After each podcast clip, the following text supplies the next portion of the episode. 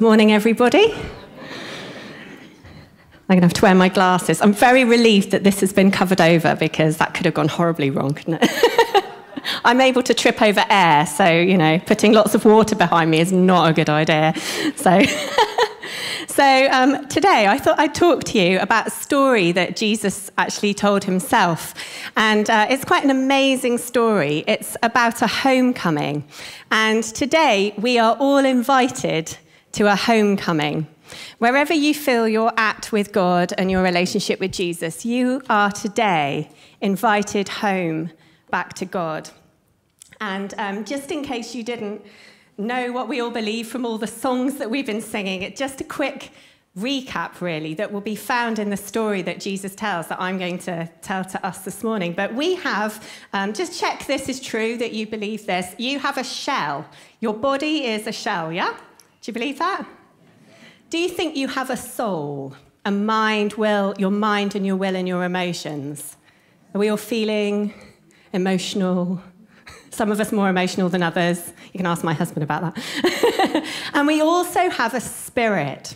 And our spirit is the part of us, really, that I'm talking to this morning. And there's a guy called Paul who wrote quite a lot of the Bible. And he was writing to a church in Rome. And he said these words He said, God's spirit, right in the core of us, bears witness with our spirit that we are, in fact, children of God. We are children of God. Whether we know it or not, we came from God, and his arms are wide open. And today he's saying to us all, Come home. come home to me. There's a picture that's going to come up on the screen by a guy called Charlie Mackesy. Has anyone read his book or watched the film? The Fox, the, bo- the someone and the something, the bowl and the hare and the tortoise and the snail. the boy, the fox, and the mole.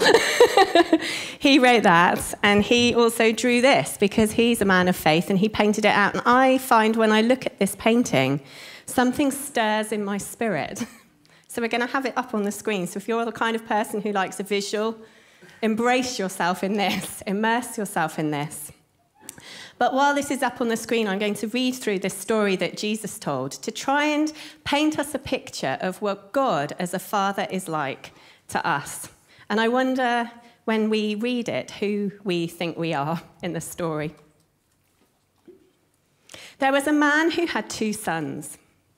The younger one said to his father, Father, give me my share of the estate. So he divided his property between them. Not long after that, the younger son got together all he had, set out for a distant country, and there squandered his wealth in wild living. After that, he spent everything.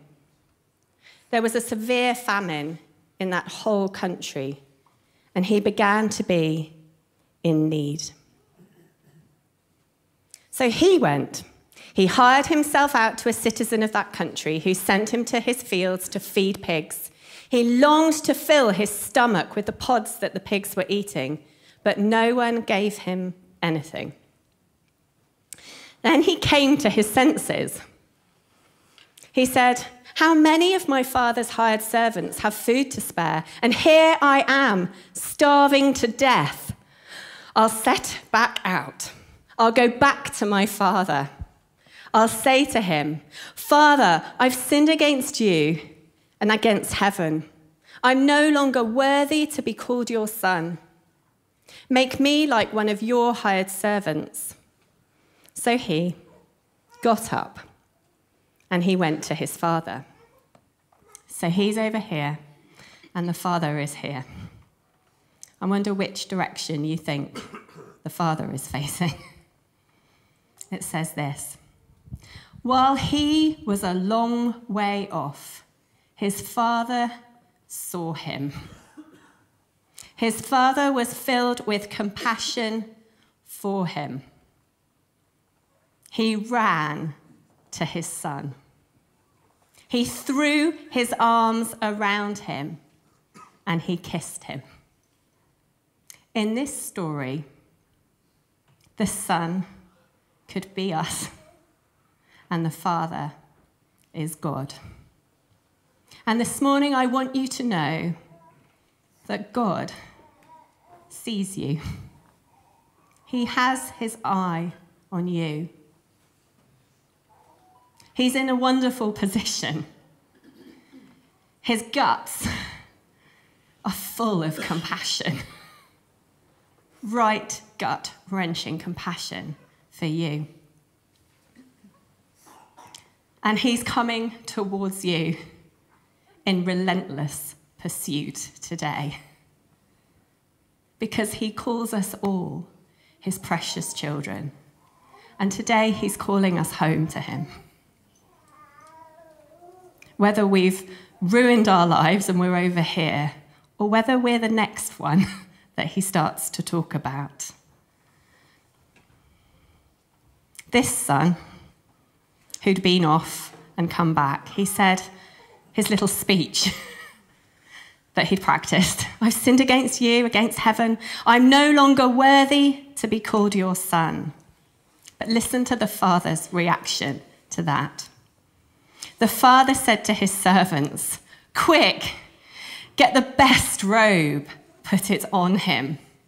Today, God wants to give you the best. He wants to take off all the rubbish you've carried and give you the best. He put a ring on his finger, which was like giving this rebellious child the family credit card. Bonkers. He says, Into your hands I put everything that's mine.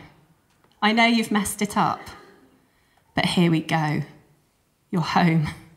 And he says, put sandals on his feet. And he says to him, You know, you have walked through a lot of mess in your life, and you've brought it back everywhere you've traveled. You've walked it around in the life, in the relationships. You've carried the dust, you've carried the mud, you've carried the mess, and it's got everywhere. It's infected everything, every relationship, including the one with your Father God. But he says now, put some sandals on his feet.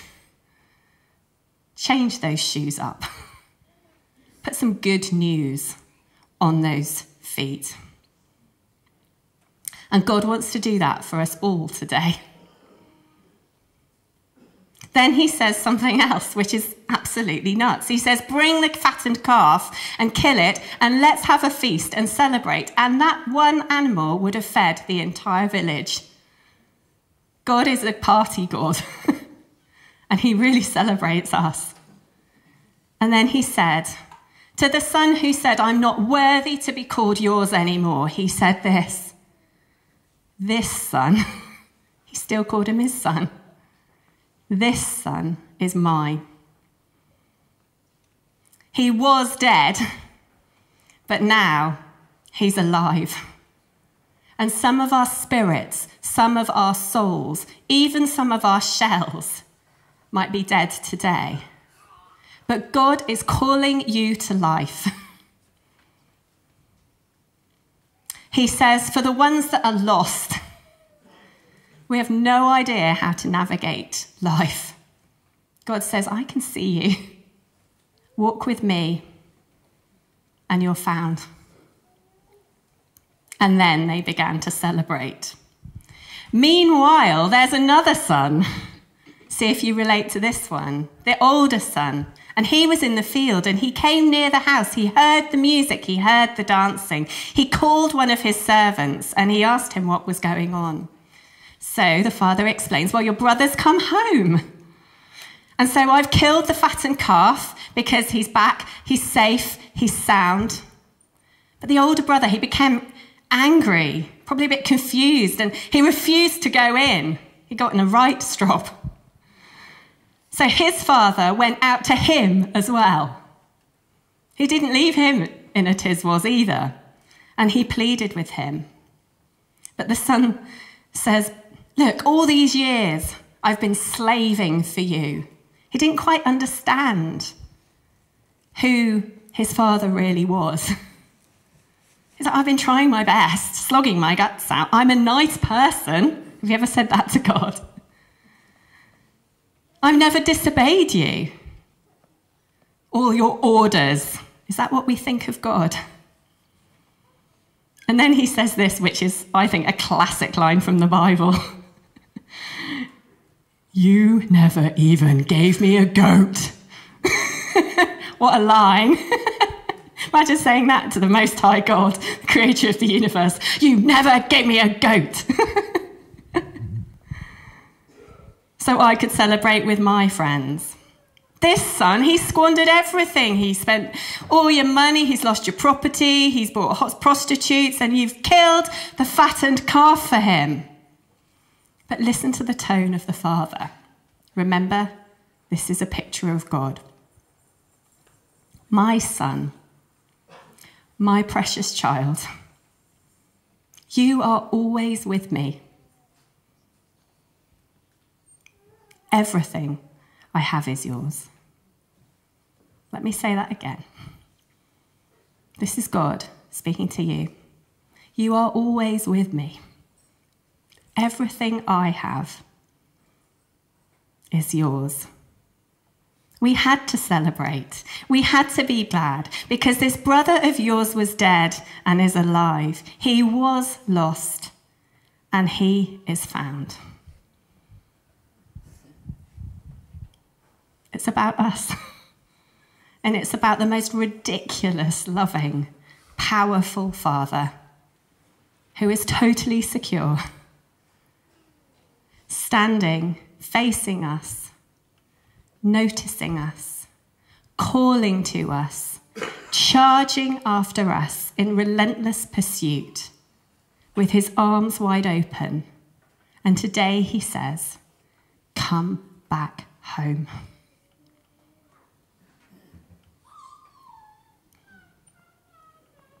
in the book of Peter in the Bible. It describes how this happened, and it was through Jesus. And Jesus died on a cross, pummeled, brutally murdered. But this is how it's described. He used his servant body to carry our sins all our regrets, all our filthy gone wrongs, mistakes. Those are the sins that distort our lives and wreck our relationship with others and God. He carried them all to the cross on his body so we could be rid of them, rid of sin, free to live the right way. His wounds became our healing. The writer says this about us You were like lost sheep. We're not just like wandering off sons, we're like lost sheep. No idea who we are or where we're going. But this is what God says. Now we are named and we're kept for good by the shepherd of our souls. He's calling us home. And all of us sometimes need to come home to God. whether we feel like we know God and we're in a close relationship, whether we've gone off facing in the other direction so we can't even see who God is, what He's like with His wide open arms. But let me remind you who God is, in case you got round the wrong way somehow. There's lots of Hebrew words that describe God in the Bible, and I quite like finding out the meanings of things. So you never knew you were going to go to a Hebrew lesson, did you? but these, in, when the Bible's written in Hebrew, you have to look for what it means. And God is described in lots of ways in Hebrew. Let me just read you some of them. See if you need God to be this. He's El Roi, the God who sees. He sees you. He's Adonai. He is Lord and Master. The scripture says that heaven is his home and earth is his footstool. Everything on this planet, including us, goes underneath the lordship of God. He is Lord and Master. Not a popular term, is it, when we've had abuse of power, but God is trustworthy to be our Master. He's Yahweh Rapha, the God who heals. I'd love to pray. We as a family would love to pray if you need the healing power of God for your body, for your mind, for your soul. We've seen miracles in this church where our God has healed. We'll pray for you because that is who He is. He's Elkanah, He's the consuming fire. Don't you think for one minute when I'm describing a warm, embracing father that he is not powerful. He opened his mouth and breathed out the stars, and he's calling you to himself. The all consuming fire. He's Yahweh Shalom. He is the Lord of all peace. Can you feel his presence? The peace of God is here right now. And he wants to come deep into your heart and give you a supernatural peace that goes beyond of all your understanding. And that will guard your heart, guard your mind. I think our world needs peace. And we can introduce you to him. He's El Salai. He's the God of strength. He is a rock. He's movable. He's solid. He's Yahweh Hesed. He's the God of forgiveness and mercy. Does anyone need a fresh start? The Bible says God's mercies can be new every single morning. He's here to wash you clean. He's Emmanuel. He is God with us. Don't think that because your back is turned, that He is not watching and He is not with you. He is Yeshua, which means Jesus, which means God saves. And guys, the world will tell you a lot, but I don't know if it will tell you this that Jesus Christ saves, and He wants to save. He wants to save you. He's desperate to call you home to relationship with Him. He says to you today, You are His child. His Spirit is calling to your spirit today. He says, You might not know me, you might have your back to me, but I know everything about you. I know when you're sitting down, when you're standing up. I'm familiar with you because you were made in my image. And in me, you live and you move and you have your being because you are really my child. I knew you even when you were conceived. I chose you before. Even when I planned creation, you're not a mistake. You're fearfully and wonderfully made. Lots of people have got God wrong. He's not distant, he's not angry, he's powerful, yes, but he's completely expressing love because we're his children and he's our father. And he'll offer us more than our earthly fathers ever could because he's a perfect father. And every good and perfect gift comes from his hands and He's our provider. He will meet all of our needs. His plan for our future is full of hope, not just on this planet, but eternally, full of hope. He loves us, and His love is everlasting. He sings over us. He never wants to stop doing good to us. He calls us His treasure. He's in relentless pursuit. He wants to show you great and marvelous things, but He responds to your response. If we seek him, we will find him. Are you seeking today? He wants to do more for us than we could possibly imagine. He's our greatest encourager. He's a father who comforts us in trouble. When we're broken-hearted, he's close. When a shepherd's carrying a lamb, that's like God carrying us close to his heart. And one day he will wipe away every tear we've ever cried on this earth. And he will take away all pain that we have ever suffered. We have the hope of heaven. And Jesus reveals God. Jesus is God. So if you want to know what God is like, look at Jesus, grab a Bible. He's exactly like God. He came to show us that God is for us and not against us, to tell us He's not counting our sins. He died so we could be reconciled to our Father. It was the ultimate expression of love. It was brutal, it was grim, and He did it for you. He paid for it all. He gave up everything to get you. And when we receive Jesus, we receive God. His spirit comes in. You see, our spirit is screaming out for God's spirit. And then once we get it, nothing will ever separate us from his love. God is calling us home. He says, Come home. I'll throw you the biggest party heaven's ever seen. He's always been our Father. But He's asking us today, Will you be my child? He's waiting for us. He's Almighty God.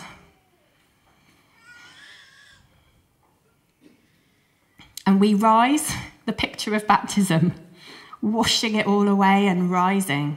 So much of us just dies off when Jesus died. All of our worst bits are swapped for all of God's best. And I don't want us to miss it.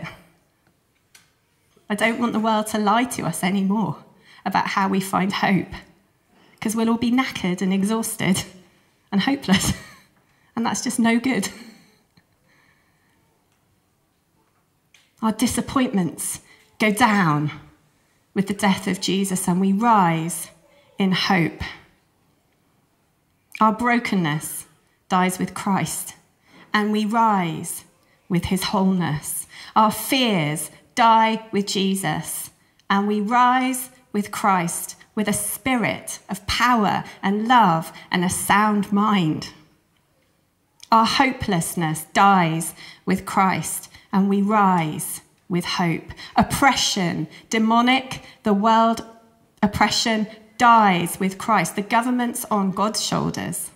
We rise with Jesus. Confusion dies with Christ, and we rise knowing exactly who we were born to be. Do you get the point? He's calling you home. And one of the ways we help, if you want to thrash some stuff out, eat some nice food, and ask loads of difficult questions together and share your views, we run a course here called Alpha. It's started, but it's never too late to join. and we'd love to invite you. It's on Thursday evening. Just come. Maybe let someone know first if you came with a friend, because then we can make sure there's enough nice food. But it's one of the ways we can process life together, because there's big questions at stake, and they have eternal consequences. So we'd love to just invite you to, to turn around and come back to God's arms. Or maybe you're in the house and you've missed who God is. Turn again. And remember, He'll give you more than a goat, He gives you Him very self.